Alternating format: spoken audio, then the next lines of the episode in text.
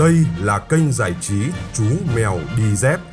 Bạn đang nghe chương trình đọc truyện cổ tích dành cho các bé. Các thính giả nhí ơi, chúng ta có phải là những người có ý chí không nhỉ? Tất nhiên rồi, chúng ta đều là những người có ý chí. Trong chương trình hôm nay, chú mèo đi dép sẽ kể cho các bạn nghe một câu chuyện về ý chí con người nhé. Sau đây là câu chuyện ông cố ghép.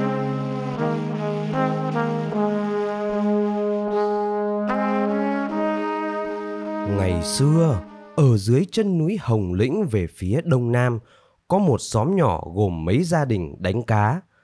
Họ quanh năm sống giữa những tiếng gầm thét của sóng biển. Nhưng không may, một ngày kia, một trận bão lớn đã cuốn đi khá nhiều nhân mạng cùng thuyền bè và lưới trài xuống thủy phủ. Những người sống sót hết đường sinh nhai, đành rủ nhau ngày ngày lên núi kiếm củi, đem về bán ở chợ. Đó là nghề ít vốn nhất, nhưng lại là nghề mệt nhọc nhất đối với họ, vì sườn núi phía họ ở mọc dựng đứng như một bức tường, muốn leo lên núi với gánh củi trên vai không thể không đi đường vòng ngoắt ngoéo qua bao nhiêu thôn xóm khác. Thành ra, rừng thì rất gần, nhưng đường thì lại quá xa. Cho nên, mọi người ước ao làm sao có một con đường từ xóm đi thẳng lên núi để đi được cho nhanh chóng. Bấy giờ trong xóm có một ông lão nhà nghèo sống với vợ con trong một túp lều. Người ta gọi ông là Cố Đương, là vì hễ gặp việc gì khó khăn, bất kỳ việc của ai, ông đều ra đương lấy và quyết làm kỳ được. Thấy việc trèo núi phải đi đường vòng rất xa, Cố Đương cho đó là việc vô lý hết sức. Thường những lúc rảnh rỗi, ông vẫn một mình lân mò bám đá leo cây để tìm một con đường đi kiếm củi gần nhất. Nhưng mỗi khi đứng trước sườn núi treo leo, ông vẫn bực mình, nghĩ bụng.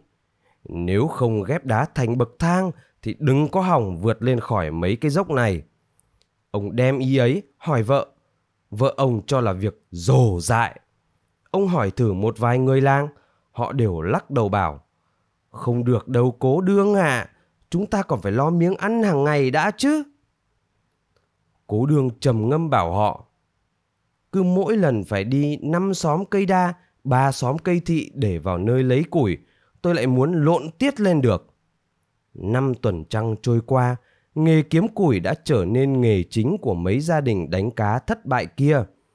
Họ đã yên tâm với nghề nghiệp mới, chỉ trừ có cố đương là chưa thật yên tâm.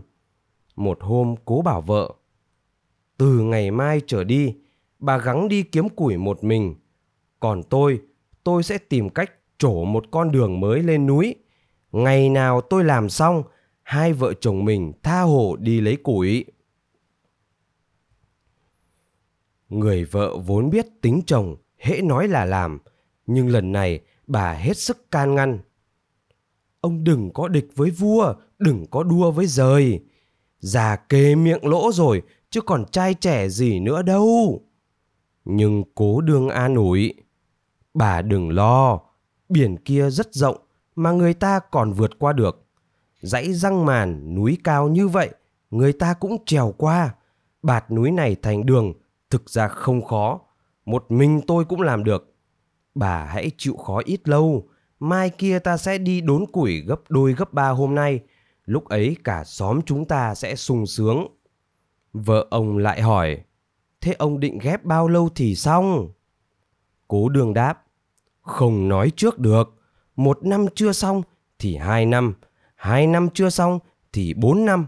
Nếu tôi chết đi mà vẫn chưa xong thì sẽ có người khác tiếp tục. Thế là từ hôm đó, cố đương ngày ngày mang một mo cơm lên núi.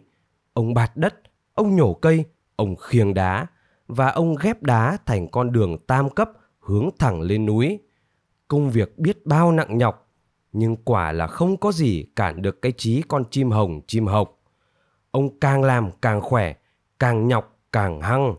Cứ thế, trong năm sáu tuần trăng, Ông vẫn sớm đi tối về như không biết mệt mỏi là gì. người vợ không nhịn được nữa, một hôm kêu lên. Tội gì để cho mình đầu tắt mặt tối, cả nhà ông nheo nhóc rách dưới như thế. Ốc mang còn chưa nổi mình ốc, lại còn mang cả cọc. Vất vả thì một mình ông chịu, còn sung sướng thì tất cả mọi người cùng hưởng. Thôi, từ nay ông đi đâu thì đi, đừng có về nhà này làm gì nữa. Nghe nói thế, cố đương lựa lời dỗ dành vợ. Nhưng người đàn bà cố tình làm cho chồng nản trí, Bà nhất định không nuôi báo cô ông nữa. Từ đấy, ông thôi không về nhà, dựng một túp lều ngay bên chỗ mình làm việc. Hễ ghép đá làm đường được đến đâu, ông lại rời lều đến đó. Thấy ông đói, những con vượn mang hoa quả đến cho ông.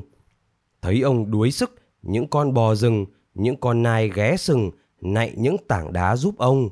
Rồi những con chim thay nhau ca hát suốt ngày để cho ông quên mệt. Về sau, có mấy người trong xóm cũng tình nguyện đến làm với ông. Thấy thế, cố đường như tăng thêm sức mạnh, càng miệt mài với công việc. Cứ như thế, sau 5 lần sim có quả, cố đương đã mở được một con đường chuông ngắn nhất từ xóm mình thông lên đến những đỉnh núi cao trên dãy Hồng Lĩnh. Ông đã ghép đá thành tam cấp của ba dốc núi khó đi nhất.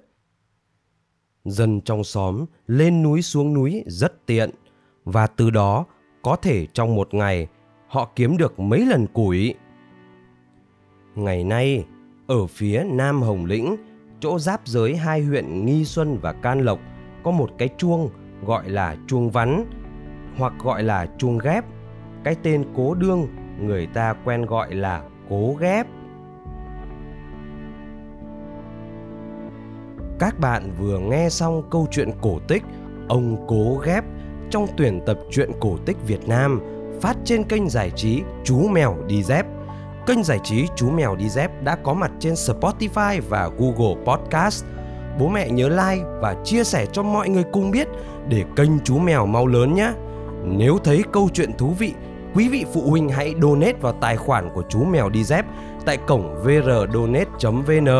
Chúng ta sẽ gặp lại nhau trong chương trình kể chuyện vào 9 giờ tối mai. Còn bây giờ, xin chào và chúc bé ngủ ngon.